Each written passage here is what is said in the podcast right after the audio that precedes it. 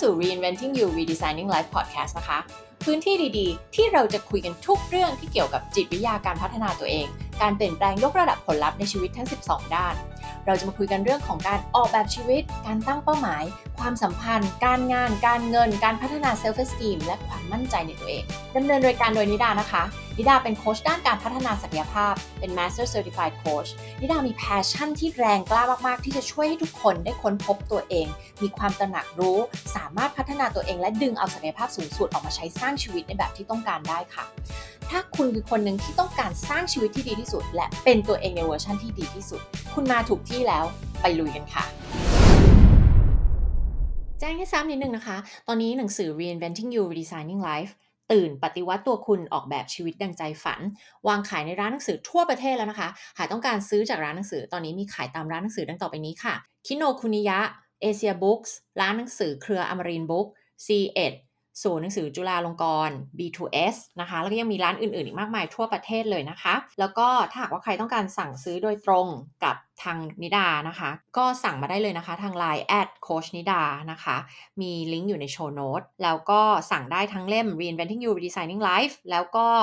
อีกเล่มหนึ่งของเราก็คือ Shine from Within ส่องแสงเจิดจรัสจากภายใน ซึ่งเป็นหนังสือพัฒนา Self Esteem ซึ่งทั้งสองเล่มนี้นะคะ เนื้อหาไม่ซ้ำกันนะคะ มีหลาย ๆ ท่านถามเข้ามา เนื้อหา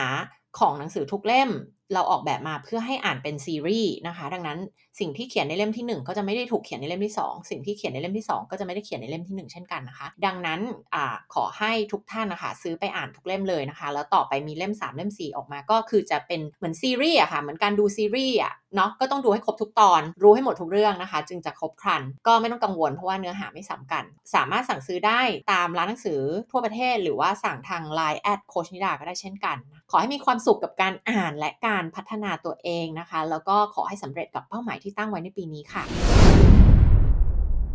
สวัสดีค่ะ ต้อนรับทุกคนนะคะ เข้าสู่อีก episode หนึ่งของ Reinventing You Redesigning Life สำหรับ episode วันนี้นะคะ จะมาคุยกันถึงเรื่องของสิ่งที่เราเรียกว่า radical acceptance ซึ่งอาจจะฟังดูแบบดูเป็นอะไรที่แบบ ศัพท์เวอร์จังเลย หรือว่ามันแปลว่าอะไร หรือว่ามันเป็นเทคนิคอะไรที่พิเศษที่เราไม่เคยรู้จักมาก่อนเหรอ ซึ่งจริงๆ ถ้าจะให้เล่า background ว่ามันมาจากอะไรจริงๆ แล้วมันเป็นสิ่งหนึ่งที่ฝึกในวงการของนักจิตวิทยาบำบัดอะไรเงี้ยในการช่วยคนไข้หรือผู้ป่วย หรือว่าคนที่มีความเครียดในการดีลกับความทุกข์ของตัวเอง ซึ่งจะเป็น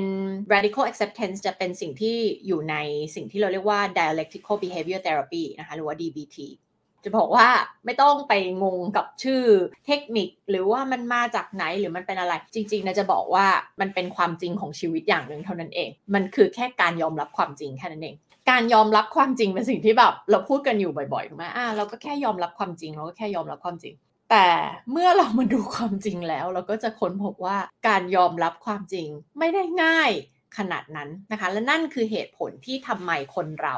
มักจะไม่ยอมรับความจริง แต่เราไม่รู้ตัว เราไม่รู้ตัวว่าเรากำลังหนีความจริงกำลังปฏิเสธความจริงอยู่ เมื่อใดก็ตาม เมื่อไหร่ก็ตามที่เป็นคนอื่นเป็นคนรอบตัวเราไม่ยอมรับความจริงอะสังเกตสิว่าเรามักจะมองเห็นเฮ้ยเธอเธอไม่ยอมรับความจริง เธอกำลังหนีความจริง เธอกำลังสร้างข้อแก้ตัวข้ออ้าง ข้อนั่นข้อนี้ขึ้นมาเนี่ยเพื่อที่จะปฏิเสธความจริง พอเวลาคนอื่นทำเนี่ยเรามักจะดูออกมันคือความจริงที่เราหลีกหนีไปไม่ได้ ทีนี้เนี่ย ทำไมชื่อตอนนี้ถึงชื่อว่า หยุดเปลี่ยนความเจ็บปวดให้เป็นความทุกข์ด้วยการฝึก radical acceptance เพราะว่าถ้าเราฝึก radical acceptance ซึ่งมันเป็นเหมือนทักษะอันหนึ่งอะมันเป็นเหมือนสกิลอันหนึ่งอะค่ะที่ใช้ในการทำให้เราหยุดที่จะเปลี่ยน pain ให้เป็น suffering นะคะหรือว่าเปลี่ยนความเจ็บปวดให้เป็นความทุกข์นั่นเอง เพราะว่า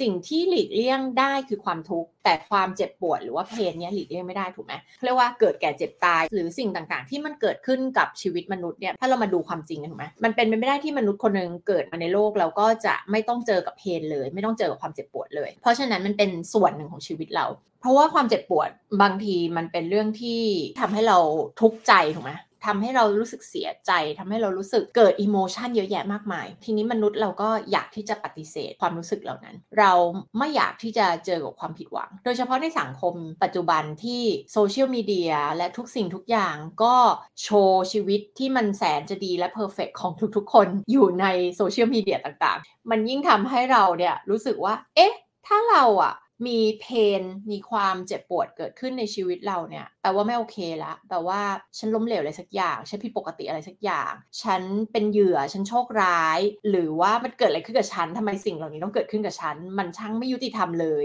ทำไมต้องมาเกิดกับฉันด้วยเห็นไหมมันมีความแบบ เวลาที่เราอยู่ในพ่วงอารมณ์แบบนั้น หรือในความคิดแบบนั้นคือการที่เราไม่ยอมรับความจริง เราก็จะอยู่ในโหมดของการแบบตั้งคำถามทำไมสิ่งนี้ต้องเกิดขึ้นกับฉันทำไมต้องเป็นฉันด้วยทำไมต้องตอนนี้ทำไมสิ่งนี้ต้องเป็นเกิดขึ้นทำไมต้องมีโควิดด้วยทำไมฉันต้องถูกไล่ออกจากงานด้วยทำไมแฟนต้องขอเลิกกับฉันลองสังเกตสิคะว่าเวลาที่เราเป็นแบบเนี้ยพลังงานที่เกิดขึ้นในตัวเรามันเป็นไง มันมีการต่อต้านความจริง อันนี้เราพูดถึงความจริงที่มันเป็นสิ่งที่มันเป็นแฟกต์อะเป็นข้อเท็จจริงที่มันเกิดขึ้นแล้วคุณไม่สามารถย้อนเวลานั่งทามิชินกลับไปเปลี่ยนมันได้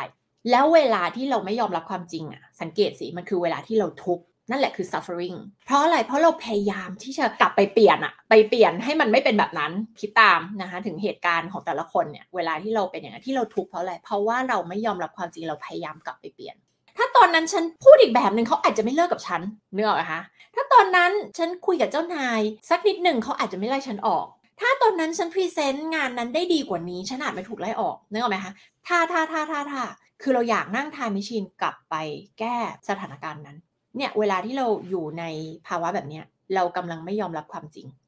แล้วถามว่าเป็นทุกไหมเป็นทุกถูกไหมเวลาที่อยู่ใน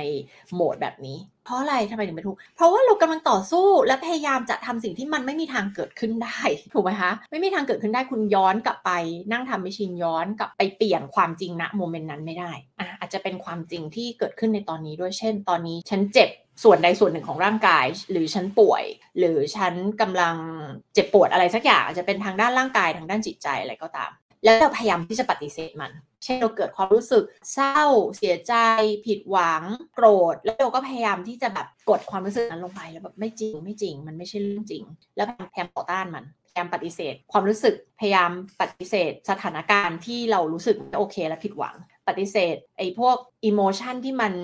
ยากที่จะดิวกับมันอะอ่านึกออกไหมคือ emotion ที่มันเป็นเชิงลบ แล้วมันค่อนข้างเข้มข้นเนี่ยถ้าเราไม่ได้ฝึกเรื่อง radical acceptance มาเนี่ยคือเราก็จะแบบรู้สึกมันเป็นทุกข์ไม่รู้จะจัดการยังไงกับ emotion นี้ งั้นฉันก็ปฏิเสธมันไปเลยแล้วกัน หรือว่าฉันก็กดมันเอาไว้แล้วกันทำเป็นลืมๆไป แต่ความจริงมันไม่ไม่สามารถจะลืมไปได้ถูกไหมคะทีนี้เนี่ยการที่เราฝึกเรื่องของ radical acceptance มันก็คือเป็นการที่เรามีวิธีการหรือมีทักษะค่ะในการที่เราจะฝึกยอมรับความจริง เพื่อที่จะไม่เปลี่ยนความเจ็บปวดเป็นความทุกข์ ซึ่งไม่เหมือนกันนะคะ เราแยกแยะให้ถูกต้องระหว่าง pain pain เนี่ยหลีกเลี่ยงไม่ได้ในชีวิตเนี่ย แต่ suffering หรือความทุกข์ไปทุกข์ใจกับมันไปกอดเอาสิ่งนี้เอาไว้แล้วก็ทุกข์อยู่กับมันซ้ำๆเนี่ยอันเนี้ยเป็นสิ่งที่เราเลือกได้มันคือ choice ทำยังไงที่ไอสิ่งที่ต้องยอมรับคือเพนเนี่ยไม่สามารถหลีกเลี่ยงได้แต่ suffering หลีกเลี่ยงได้เพราะฉะนั้นเนี่ยวิธีแก้คืออะไรทำไงให้ไม่เปลี่ยนเพนให้เป็น suffering ไม่เปลี่ยนความเจ็บปวดเป็นความทุกข์ที่เราไปนั่งทุกข์อยู่กับมันนะ วิธีแก้ก็คือการยอมรับความจริง หรือว่า radical acceptance ซึ่งเดี๋ยวจะพูดถึงขั้นตอนต่างๆนะคะว่ามีวิธีการยังไง ซึ่ง radical acceptance เนี่ยมันมาจากไอเดียที่ว่าความทุกข์ของเรา มันไม่ได้มาจากความเจ็บปวดนั้น แต่มันมาจากการที่เราเลือกที่จะอยู่กับไอ้ความเจ็บปวดนั้น ยึดติดอยู่กับความเจ็บปวดนั้น ยึดติดอยู่กับ pain นั้น แล้วเราก็เลยต้อง suffer ถ้าเพียงแค่เราปล่อย pain นั้นไป เราก็ไม่ต้อง suffer แล้วแล้วก็ไม่ต้องทุกข์กับมัน ซึ่งหนึ่งในรูปแบบของการปล่อยนี้ก็คือการยอมรับความจริง ทุกคนสังเกตสิคะลองนึกถึงเหตุการณ์ต่างๆ ที่มันเคยเกิดขึ้นกับเราก็ได้แล้วเราอยู่ในภาวะแบบนั้นอะภาวะที่ไม่ยอมรับความจริงแล้วเมื่อเรายอมรับความจริงเมื่อไหร่นั่นแหละ มันอาจจะยังไม่ได้หมดทุกข์หรือว่าแบบมันไม่ใช่ว่ามันหายเจ็บปวดหายเศร้านะคนละเรื่องกันนะนึกออกไหมเหมือนกับแบบอายุตัวอย่างง่ายๆที่นาคิดว่าทุกคนน่าจะเข้าใจได้อะเช่นแฟนบอกเลิก หรือเราต้องเลิกกับแฟนหรืออะไรก็สักอย่างเนี่ยอะเราว่าตัวอย่างชัดเจนที่สุดคือแฟนบอกเลิก หรือว่า อะไรสักอย่างที่เรารู้สึกว่าเราเป็นเหยื่อทำไมต้องเกิดขึ้นกับฉันอะทุกคนลองนึกตาม แล้วในหัวเราคิดเอ้ยถ้าตอนนั้นฉันทำอย่างนี้ ถ้าตอนนั้นฉันทำอย่างนั้นทำไมตอนนั้นฉันไม่รู้ทำไมตอนนั้นฉันซื่อบื้อทำไมฉันอย่างนั้นทำไมฉันอย่างนี้นึกไหมทั้งโทษตัวเองทั้งโทษแฟนเราทั้งนู่นนี่นั่นคือพยายามที่จะหาเหตุผลร้อยแปดพันเก้านั่นเนี่ยคือเรากำลัง struggle ที่จะยอมรับกับความจริงอยู่ เรากำลังดิวกับทั้ง emotion ทั้งความผิดหวังทั้งความเสียใจต่างๆเนี่ยจะบอกว่า moment ที่ เราเกิด radical acceptance เนี่ย คือเรายอมรับความจริง ไม่ได้แปลว่าเราจะหยุดเศร้าจากการอกหักครั้งนี้ ถูกไหม ไม่ได้แปลว่าเราจะหยุดเสียใจจากการที่มีคนที่เรารักจากเราไป ไม่ใช่ แต่เราจะเป็นอิสระจากการที่เราใช้พลังงานมหาศาลในการพยายามที่จะไปเปลี่ยนเหตุการณ์นี้นึกออกไหมคะซึ่งมันใช้พลังงานมหาศาลมากเลยนะ พอเราไม่ยอมรับความจริงอะแล้วเราหืมพยายามพยายามคิดนั่นคิดนี่เพื่อที่จะแบบ เอ้ยถ้าตอนนั้นฉันอย่างนี้ ถ้าตอนนั้นฉันอย่างนั้นหรือว่าหาเหตุผลร้อยแปดพันเก้ามาอธิบายเนี่ยนะคะมันใช้พลังงานเยอะมากกับการสครัลโกตรงนั้น แล้วก็ทำให้เราเป็นทุกข์ทำให้เราซัฟเฟอร์ถ้าเรายอมรับความจริง ไอพลังงานตรงนี้จะถูกฟรีให้เราไปทำอย่างอื่นได้ถูกไหมแล้วเราก็จะเป็นอิสระจากการยื้อยุดฉุดกระชากตรงนี้อยู่ แต่มันไม่ได้แปลว่าโอเคโอ้พอคุณเกิดเกิด radical acceptance แล้วคุณเย่ฉันเลิกกับแฟนแบบฉันไม่มีความทุกข์ไม่ใช่นะคนละเรื่องกันนะคะอันนี้อธิบายชัดเจนนะว่ามันปลดปล่อยเราจากอะไร เวลาที่เรายอมรับความจริง ยอมรับความจริงในที่นี้คือยอมรับเหตุการณ์ที่ยากๆ เหตุการณ์ที่ผิดหวังอิโมชันที่เป็นเชิงลบ ความโกรธ ความเสียใจผิดหวัง เครียดแค้นแบบอะไรต่างๆนานาสารพัดอะค่ะที่มันเป็นอารมณ์เชิงลบที่ค่อนข้างจะมีความเข้มข้น ทีเนี้ยการที่เราจะยอมรับความจริงเนี่ยมันก็ต้องเข้าใจแฟกต์หลายๆอย่างแล้วว่าโลกทุกวันนี้ไม่ค่อยได้เข้าใจความจริงเหล่านี้ อันที่หนึ่งคือคุณไม่จำเป็นต้องรู้สึกดีตลอดเวลา คุณไม่จำเป็นต้องแฮปปี้ตลอดเวลา ถูกต้องไหมอันนี้เป็นข้อเท็จจริงที่อยู่บนพื้นฐานของความเป็นจริงไหม ใช่ถูกไหมมันเป็นไปไม่ได้นะที่คนเราจะ happy ร้อยเปอร์เซ็นต์เราคงไม่ใช่มนุษย์แล้วถ้ามันเป็นอย่างนั้น เพราะฉะนั้นเนี่ย เราไม่ต้อง happy ตลอดเวลา เราไม่ต้องมีชีวิตที่ perfect ตลอดเวลา เราไม่ต้องมีความรู้สึกที่ positive หรือเป็นเชิงบวกตลอดเวลา อันนี้คือความจริงของชีวิต อีกสิ่งหนึ่งที่เราต้องบอกตัวเอง เวลาที่เราจะฝึกเรื่อง radical acceptance ก็คือว่าอย่าพยายามไปเปลี่ยนเหตุการณ์ที่มันเกิดขึ้นแล้ว แล้วมันกลับไปแก้ไม่ได้อันนี้มันไม่ได้พูดถึงเหตุการณ์ที่แบบว่าเออมันเกิดปัญหาอยู่ตอนนี้ แล้วเราก็กำลังหาวิธีแก้ไม่ใช่นะคะอันนี้เราพูดถึงความจริงที่มันได้เกิดขึ้นไปแล้ว และมันไม่สามารถกลับไปแก้ได้ แล้วเราต้องยอมรับมัน แต่จะบอกว่าบางทีอะมันก็เป็นเส้นบางๆเหมือนกัน เพราะว่าบางคนบอกว่าแฟนขอเลิกกับฉันอะแต่ถ้าฉันทำอะไรบางอย่างฉันอาจจะสามารถกลับไปขอคืนดีกับแฟนได้นึกออกไหมเออนะฉันถูกเจ้านายไล่ออกอาจจะมีบางอย่างที่ฉันสามารถทำเพื่อกอบกู้เหตุการณ์นี้ได้ อันนี้คนละเรื่องกันนะ อันนี้อีกเฟสหนึ่ง อันนี้มันมันคนละเรื่องกับ radical acceptance อันนี้เรากำลังพูดถึงเหตุการณ์ที่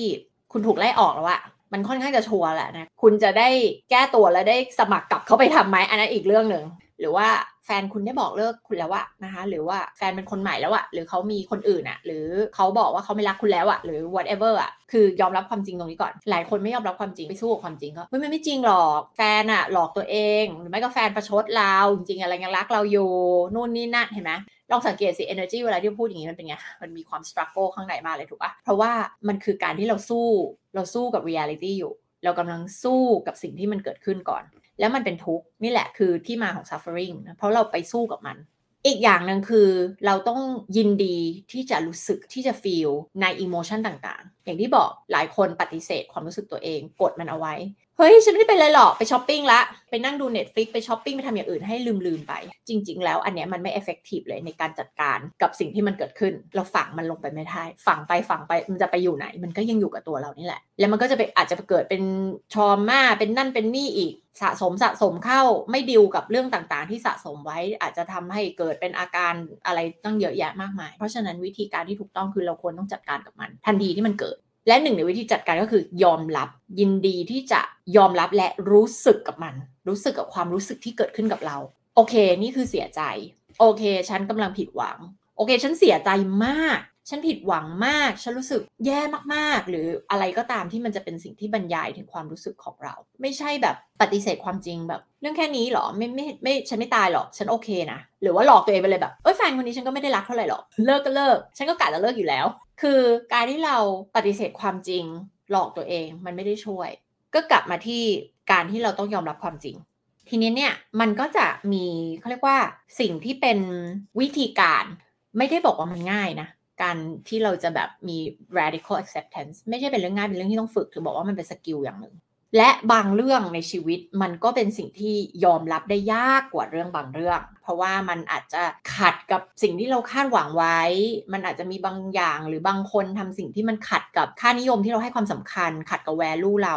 อะไรเงี้ยแล้วเราอาจจะมองว่ามันไม่ถูกต้อง หรือมันไม่ยุติธรรมหรือมันไม่สมควรจะเกิดสิ่งนี้กับเรา ดังนั้นเนี่ยอยู่บนพื้นฐานของความเป็นจริงนะไม่ได้บอกว่า radical acceptance เป็นสิ่งที่ง่าย อยู่บนพื้นฐานของความเป็นจริง แต่เป็นสิ่งที่สามารถทำได้และฝึกได้ และทำได้คือดี มันยังคงยากแต่มันจะช่วยให้เราเนี่ยเป็นอิสระหลุดพ้นจาก suffering อันนี้ มันทำให้เรายอมรับแล้วก็เห็นความจริงอะค่ะว่าอะไรที่เราควบคุมได้และอะไรที่เราควบคุมไม่ได้ อย่างเช่นเหตุการณ์ที่มันเกิดขึ้นไปแล้ว หรือมันมีผลสรุปออกมาแล้วมันเป็นอย่างเงี้ย มันกลับไปทำอะไรไม่ได้อะมันมันควบคุมไม่ได้เนาะอ่าฉันผิดหวังสอบไม่ติดมหาวิทยาลัยที่ฉันต้องการ คือทำอะไรไม่ได้อะ นึกออกไหมคะก็คือมันมีเหตุการณ์มันมี factor มันมีบางอย่างที่เราควบคุมไม่ได้ และมันก็มีบางอย่างที่เราควบคุมได้ ในกรณีก็คืออ้าวคุณเข้ามหาลัยนี้ไม่ได้คุณผิดหวัง แต่สิ่งที่คุณควบคุมได้คืออะไรล่ะ คุณสามารถไปเตรียมสอบปีหน้าได้ไงถูกไหมนี่คือสิ่งที่คุณควบคุมได้ อันนี้คือโอเคนะว่าตัวอย่างอันนี้น่าจะเป็นตัวอย่างที่อีกอันหนึ่งที่ดีที่แบบทำให้เราแยกได้ว่าอะไรคือยอมรับแล้วเรื่องของการแก้ปัญหาที่ไปในอนาคตคืออะไร ยอมรับก็คือสอบไม่ติด แต่ถ้าเราไปนั่งแบบต่อต้านความจริงข้อนี้เราไม่ยอมรับ เกิดอะไรขึ้นคะ เราก็เสียพลังงานไปกับตรงนี้เยอะมาก แทนที่เราจะเอาพลังงานไปคิดต่อว่าเราจะทำไงต่อ เพราะฉะนั้นเนี่ยมันคือการที่เราเกิด radical acceptance มันคือการที่เรามีอิสระหลุดพ้นจากไอการต่อสู้กับความจริง อีกอย่างหนึ่งที่บอกคือ การที่เรายอมรับหรือว่าเกิด acceptance เนี่ยมันไม่ได้แปลว่าเราต้องเห็นด้วยนะอะคนละเรื่องกับเรื่องของ approval นะ acceptance กับ approval ไม่เหมือนกันนะ หลายคนคิดว่าอ๋อถ้าฉันยอมรับการกระทำนี้ ที่ฉันรู้สึกว่าไม่ยุติธรรมที่เกิดขึ้นกับตัวฉัน ถ้าฉันยอมรับ แปลว่าฉันเห็นด้วย ฉันมองว่ามันถูกต้อง ไม่ใช่ คุณสามารถมองว่าสิ่งนี้ไม่ถูกต้อง และไม่ยุติธรรม และไม่เห็นด้วย แต่คุณสามารถที่จะ accept ยอมรับมันได้ในเวลาเดียวกัน ยอมรับว่ามันได้เกิดขึ้นแล้ว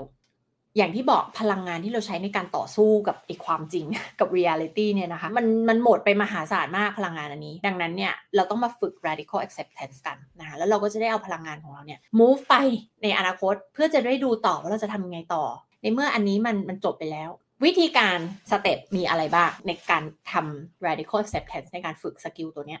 อันนี้เป็นวิธีการจาก DBT เลยก็คือมาจาก dialectical behavior therapy ของ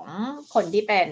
founder ก็คือ Marsha Linehan step ที่1คือมันอาจจะฟังดูเป็น therapy มันเป็นเทคนิค therapy ใช่ป่ะจริงๆจะบอกแล้วมันใช้กับมนุษย์ทุกคนได้มันไม่ได้จำเป็นต้องใช้กับคนที่ไปบำบัดหรือป่วย มันเป็นสิ่งที่นะรู้สึกว่ามนุษย์ทุกคนเอามาใช้กับตัวเองได้และดีมาก จะสังเกตว่านะเอาเทคนิคจิตวิทยาหลายๆอย่าง มาพูด คือนะนะไม่ใช่ไม่ใช่จิตแพทย์อยู่แล้วถูกไหมนะไม่ได้มีหน้าที่บำบัดผู้ป่วยหรือว่ารักษาผู้ป่วยอยู่แล้ว อาชีพและธุรกิจของนะคือโค้ช ซึ่งนะโค้ชคนที่เป็น high performer นะโค้ช CEO โค้ชเจ้าของธุรกิจโค้ชคนที่มีเป้าหมายใหญ่ๆ project big ๆต้องการ make impact กับโลกใบนี้นู่นนี่นั่น แต่จะบอกว่าคนที่ดูประสบความสำเร็จและมีความสุขต่อให้มากแค่ไหนนะคะ เราก็ยังต้องเจอเพน เพราะฉะนั้นเนี่ยเทคนิคเนี่ยใช้ได้กับทุกคน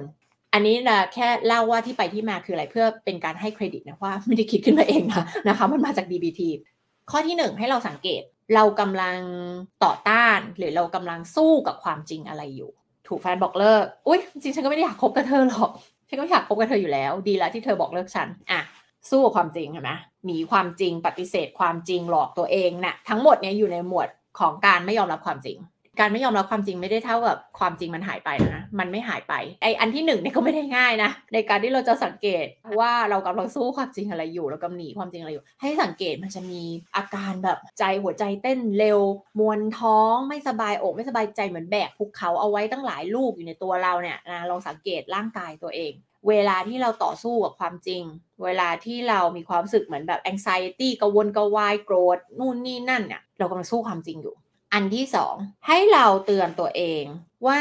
ไอความจริงที่มันรู้สึกไม่ดีอะที่เรารู้สึกไม่ดีกับความจริงเหล่านี้นะ fact reality ความจริงสถานการณ์เหล่านี้ที่มันเกิดขึ้นนะที่เรารู้สึกไม่ดีกับมัน มันก็เป็นอย่างนั้นของมันนึกออกไหมก็มันก็ต้องเป็นอย่างนั้นก็ถูกต้องแล้วไอ้แฟนทิ้งเราไป เราก็ต้องรู้สึกอย่างนั้นอยู่แล้ว เจ้านายไล่เราออก เรารู้สึกว่าไล่เราออกอย่างไม่ยุติธรรมคือเรารู้สึกว่าไม่ยุติธรรมนะเราก็ต้องรู้สึกแย่มันก็ต้องเป็นอย่างนั้นอยู่แล้ว กลับมาที่เรื่องการยอมรับความจริง มันก็ต้องรู้สึกอย่างนั้นอยู่แล้ว แล้วก็เตือนตัวเองว่าเปลี่ยนไม่ได้เหตุการณ์นี้เรานั่งทานไม่ชินกลับไปเปลี่ยนไม่ได้ เราทำได้แค่ยอมรับความจริงและความจริงนั้นยอมรับยากด้วย อ่า เราบอกตัวเองทุกอย่างอยู่บนพื้นฐานความจริงเห็นไหมคะ ไม่มีการปฏิเสธความจริงนะ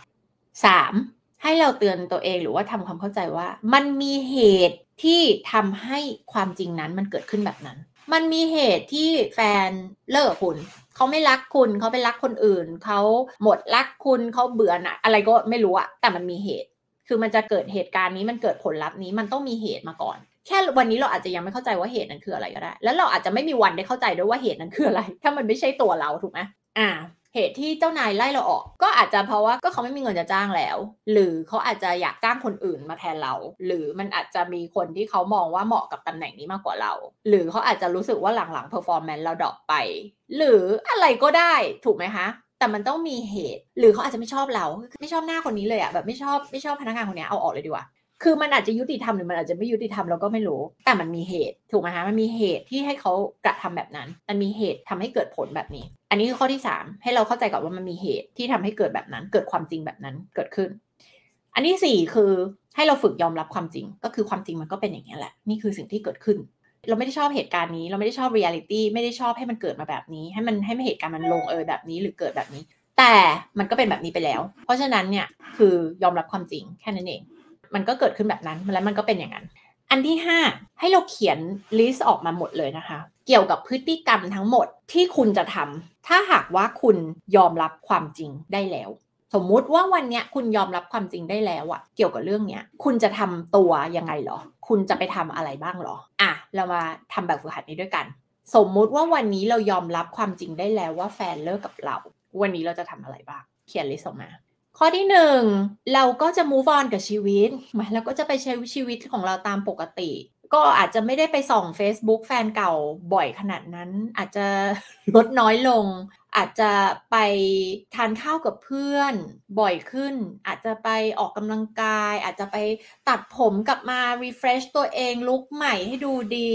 อาจจะเริ่มเปิดใจที่จะคุยกับคนใหม่ ๆทำความรู้จักกับคนใหม่ ๆ อาจจะเริ่มเปลี่ยนไลฟ์สไตล์บางสิ่งบางอย่าง ที่แต่ก่อนมันไม่ค่อย work ตอนที่เราคบกับแฟนเก่า แล้วเออตอนนี้ตระหนักรู้แล้วว่ามันมีหลายอย่างไม่ work ก็เปลี่ยนตัวเองเปลี่ยนไลฟ์สไตล์เปลี่ยนหลาย ๆ สิ่งหลาย ๆ อย่างางในทางที่ดีขึ้น แล้วก็เขียนออกมา ถ้าวันนี้คุณยอมรับความจริงอันนี้ได้แล้วจริง ๆ เนี่ย คุณคิดว่าคุณจะทำอะไรบ้าง แล้วเมื่อทำขั้นตอนนี้เสร็จแล้วอะค่ะ เขียน list ออกมาหมดแล้วอะค่ะ ก็คือไปทำมันจริง ๆ โอเคไหมโดยที่จริง ๆ อาจจะยังยอมรับความจริงข้อนี้ไม่ได้อะยังยังไม่เกิด radical acceptance อะแต่ไปทำแล้วอะทำเหมือนกับว่ายอมรับได้แล้วอะแล้วมันก็จะเกิดสิ่งที่ดีขึ้น เมื่อคุณไปทำมันแล้วอะ เพราะอย่างน้อยคุณจะไม่มานั่งหมกมุ่นอยู่กับการนั่งทำแมชชีนกับไปแก้ไขมันอะเพราะคุณโมแต่ยุ่งทำอย่างอื่นไงข้อที่ 6 คือให้จินตนาการ เออถ้าคุณยอมรับความจริงแล้วอะแล้วคุณจะเป็นยังไง เช่น เราหลับตาแล้วเราก็จินตนาการว่าถ้าวันนี้เรายอมรับความจริงแล้วมันจะเป็น เออใจฉันคงสงบ ร่มเย็น ฉันคงไม่ทุกร้อนกับมันขนาดนี้ฉันอาจจะยังทุกข์อยู่ฉันอาจจะยังเสียใจอยู่เอาเป็นเรื่องธรรมดาสูญเสียคนรักถูกไหม หรือว่าสูญเสียงานที่แบบเคยรู้สึกว่าตัวเองจะประสบความสำเร็จมากๆกับบริษัทนี้แล้วถูกไล่ออกเออยังจะรู้สึกเจ็บปวดอยู่ รู้สึกอับอายคนที่ทำงาน อันนี้คือความจริง แต่โอเค ก็จินตนาการว่าถ้าฉันยอมรับความจริงสิ่งนี้แล้ว มันก็รู้สึกเบาขึ้นนะ แล้วก็เราคงทุกข์กับมันน้อยลง เราคงมีเวลาไปทำอย่างอื่นมากขึ้น อะไรเงี้ยกก็จินตนาการคือให้นึกภาพจินตนาการว่า เมื่อเรายอมรับความจริงแล้วเราจะเป็นยังไงหรอ มันจะมีอะไรเกิดขึ้นบ้าง ข้อที่ 7 ให้เราสังเกตสิ่งต่างๆที่มันเกิดขึ้นกับร่างกายเรา ก็คือความรู้สึกที่มันเกิดขึ้น เมื่อคุณคิดเกี่ยวกับไอ้เรื่องที่เรื่องที่คุณจำเป็นต้องยอมรับเนี่ยแหละ เมื่อคุณนึกถึงเรื่องเนี้ยที่เจ้านายไล่คุณออก หรือว่าเมื่อคุณนึกถึงเหตุการณ์อุบัติเหตุที่ทำให้คุณเกิดบาดเจ็บทางร่างกาย หรือคุณผิดหวังจากการสอบเข้ามหาวิทยาลัย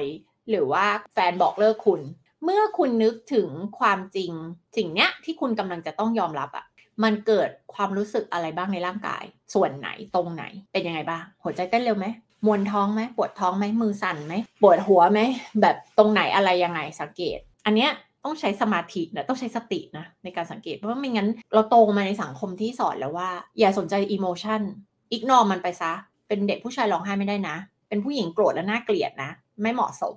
เราโตมาในสังคมที่บอกว่า เอออย่าร้องไห้ไม่เอาไม่แมวอย่าร้องไห้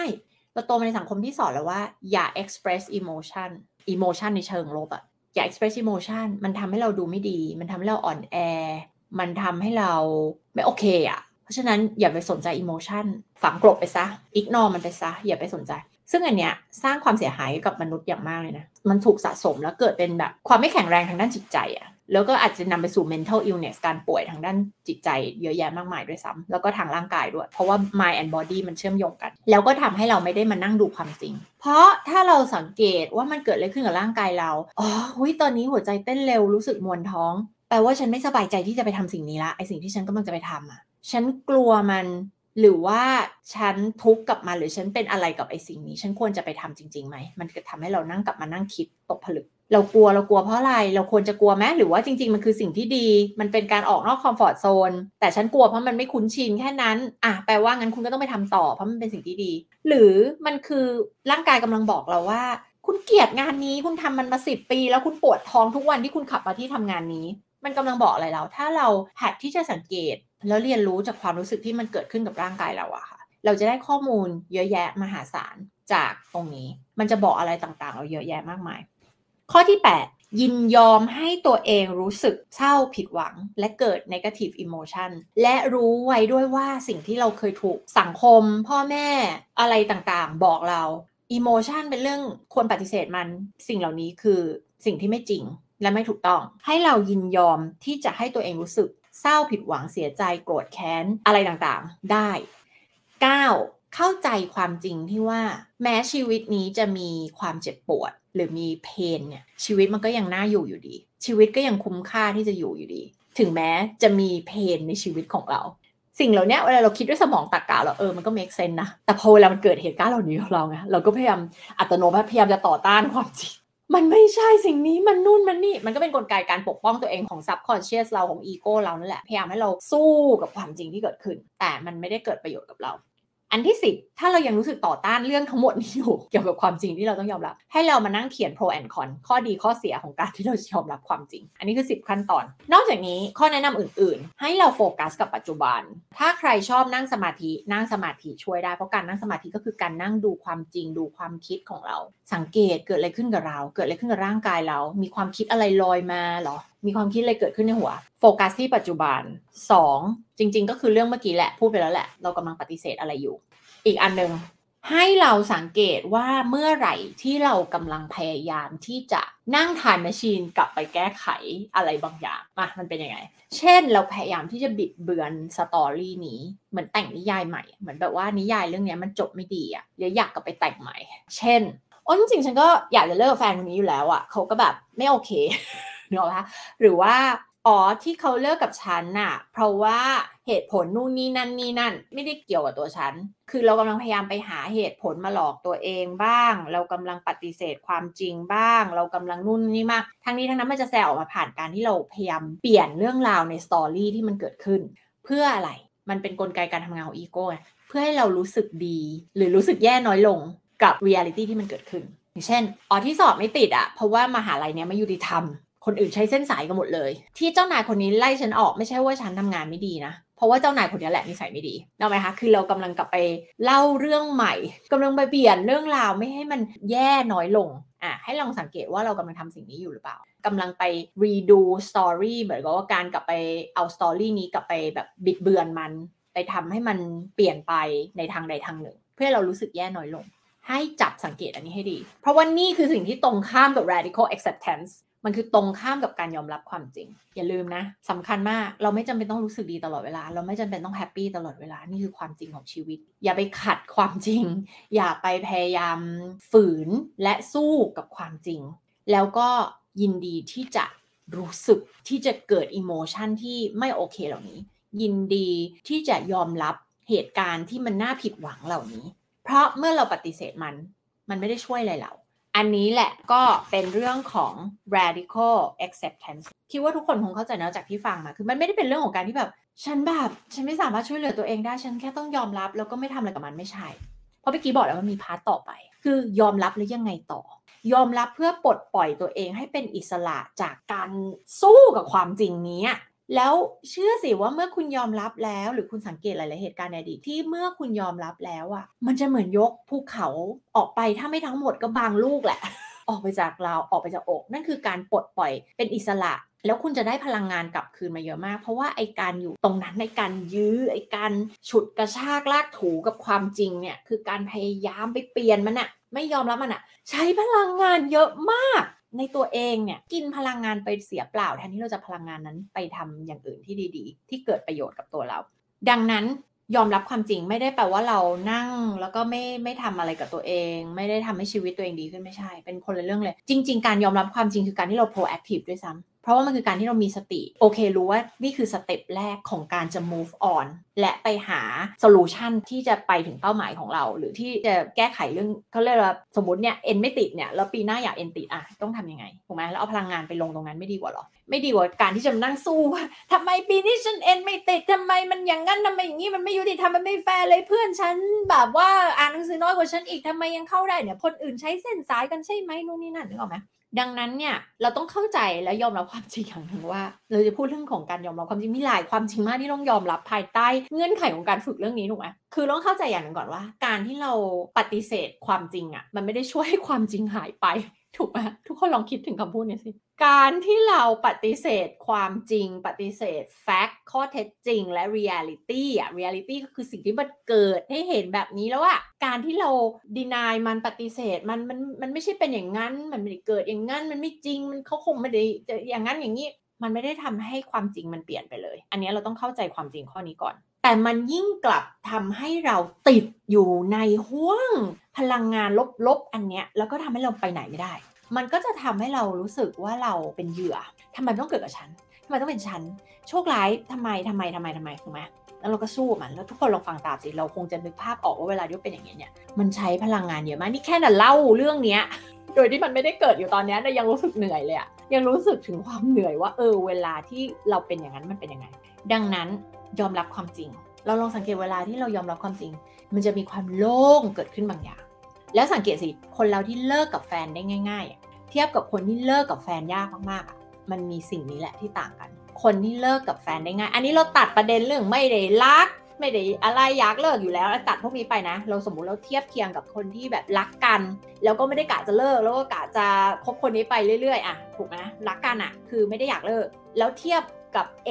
สถานการณ์เดียวกันเป๊ะเลย A คือเลิกยากมากใช้เวลาเป็นปีอยู่อย่างนั้นทุกข์ใจมาก suffer มาก กับ B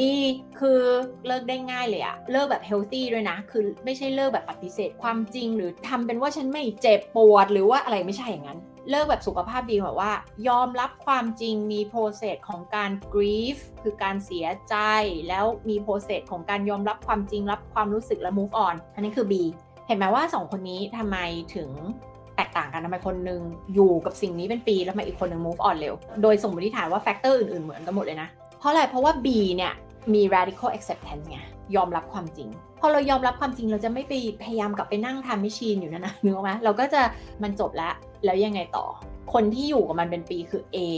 ซึ่งไม่ยอมรับความจริงในตัวเราเองไม่ได้แปลว่าจะต้องไปง้อแฟนจะต้องไปเรียกเขากลับไม่ใช่มันคือความจริงที่ไม่ยอมรับมันคือกับตัวเราเอง และเราก็อยู่กับมันอยู่เนี่ยไปเรื่อยๆไปเรื่อยๆไปเรื่อยๆแล้วก็อาการก็คือไง redo story พยายามเล่าสตอรี่นี้ใหม่ พยายามจะหาแองเกิลหามุมอื่นให้กับสตอรี่นี้ที่จะอธิบายให้มันรู้สึกดีกับเรื่องนี้ขึ้นมาได้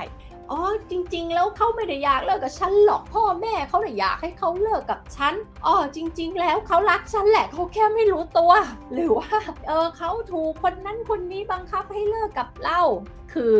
อยู่กับมัน อยู่กับการ redo story พยายามหาเรื่องเล่าใหม่เล่าใหม่ยังไงก็ได้ให้เรารู้สึกแย่น้อยลง มันเหมือนจะดีเลยเหมือนจะช่วยเราได้เลยไอการพยายามกลับไปหาเหตุผลนู่นนี่นั่นเนี่ยไออีโก้เนี่ยเหมือนจะช่วยเราเลย จริง ๆ ไม่ได้ช่วยเราเลย ทำให้เราอยู่วนอยู่กับเรื่องนี้เป็นเวลานานแสนนานแสนนาน แล้วเห็นไหมทำไมบางคนถึงไม่เคยหลุดพ้นจากวงจรนี้เลย เพราะว่าไม่เกิด radical acceptance ไม่มีจุดที่ได้เกิดสิ่งนี้ ก็จะวนอยู่อย่างนี้เห็นไหมบางคนจนเลิกไปมีแฟนใหม่ไปลูกกี่คนแล้วยังคิดวนเวียนอยู่กับไอ้เรื่องเก่าๆ เพราะว่าอะไรเพราะว่าไม่ได้ฝึก radical acceptance นี่ไงถามว่ามีผลมาจากการเลี้ยงดูของครอบครัวพ่อแม่ไหมแน่นอน ถ้าหากว่าเด็กที่โตมากับการที่พ่อแม่ฝึกให้ยอมรับความจริง โอเค นี่คือผิดหวัง ไม่พยายามกลับไปแก้ไขมัน คือเราก็จะยอมรับความจริงแล้ว move on แล้วหาโซลูชันแก้ไขชีวิตในภายภาคหน้าของเราต่อไปไงแต่ถ้าแบบพ่อแม่เลี้ยงลูกแบบพอผิดหวังแล้วปฏิเสธความจริงปฏิเสธความรู้สึก เอ้ยไม่ได้รู้สึกอย่างนั้นไม่ได้เป็นอย่างนี้ หรือแย่กว่านั้นคือพยายามกลับไปแก้ไขเหตุการณ์ด้วยนะทำไมลูกฉันไม่ได้เหรียญรางวัล แข่งว่ายน้ำอะทำไมลูกฉันแพ้ล่ะ ลูกฉันต้องชนะทุกครั้งสิแล้วพยายามกอบกู้เห็นไหมพ่อแม่กำลังสอนลูกว่าผิดหวังไม่ได้ชีวิตนี้ต้อง perfect ชีวิตนี้ต้องมีแต่ความรู้สึก happy ผิดหวังไม่ได้ นี่คุณก็กำลังสอนให้ลูกเนี่ยไม่มีทักษะในเรื่องของ radical acceptance มันจึงไม่แปลกเลยที่ทุกวันนี้เนี่ยเราเห็นคนที่ไม่มี radical acceptance เยอะมากเลยพยายามจะเป็นไงมีกรอบความคิดว่าฉันต้อง happy ตลอดเวลา ฉันต้องรู้สึก positive ดีตลอดเวลา ถ้าฉันรู้สึกผิดหวังเป็นทุกข์ รับไม่ได้ หรือมันแปลว่าฉันผิดปกติป่ะเนี่ย คนทั้งโลกเขา happy ทั้งโลกไม่ใช่หรอ ซึ่งอิทธิพลเรื่องของโซเชียลมีเดียก็มีผลในเรื่องนี้นะที่มันทำให้คนรับรู้ความจริงบิดเบือน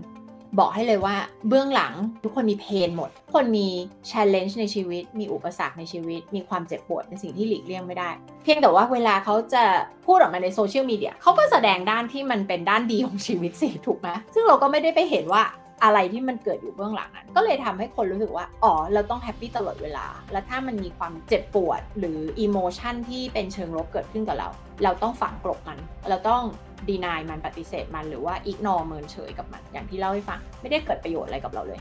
โอเค เข้มข้นมากเลยนะ วันนี้อาจจะเป็นหัวข้อที่ค่อนข้างจะฟังดูหนักสักนิดนึงแต่นะจะบอกเลยว่าทุกคนต้องฟัง episode นี้มีประโยชน์มากเลย แล้วก็เรื่อง radical acceptance เป็นสิ่งที่ทุกคนต้องฝึก ทุกคนควรจะฝึก แล้วก็ ถ้าใครมีลูกเนี่ยก็ควรจะฝึกลูกตั้งแต่เด็กๆนะเพราะว่าถ้าเขาฝึกมาตั้งแต่เด็กอะค่ะพอเขาโตขึ้นมา เขาก็จะ handle สิ่งเหล่านี้ได้ดี เขาก็จะไม่ไปนั่ง redo story พยายามกลับไปนั่งทานแมชชีนกลับไปจัดการกับไอ้เรื่องที่ตัวเองต้องผิดหวัง เขาก็จะยอมรับความผิดหวังในชีวิตได้ และเข้าใจว่าเพนหรือว่าความเจ็บปวดเป็นส่วนหนึ่งของชีวิต แต่ suffering เป็น choice การจะไปทุกข์กับมัน เอาตัวเองไปกอดรัด ไอความเจ็บปวดนั้นแล้วก็ทิ่มแทงตัวเองซ้ำๆเนี่ยอันนี้เป็น choice อันนี้เป็นสิ่งที่เราไม่จำเป็นต้องทำและ step แรกของการที่เราจะไม่ต้องทิ่มแทงตัวเอง ไม่ต้อง suffer ไม่ต้องทุกข์ก็คือการยอมรับความจริง แล้วเดี๋ยวเราพบกันใหม่นะคะ ใน episode หน้ากับ Reinventing You Redesigning Life Podcast นะคะ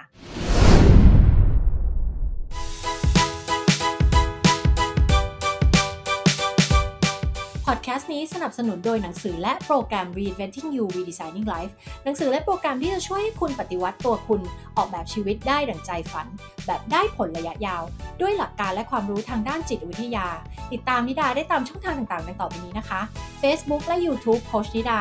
Instagram นิดาเลิศ .th Clubhouse นิดาเลิศ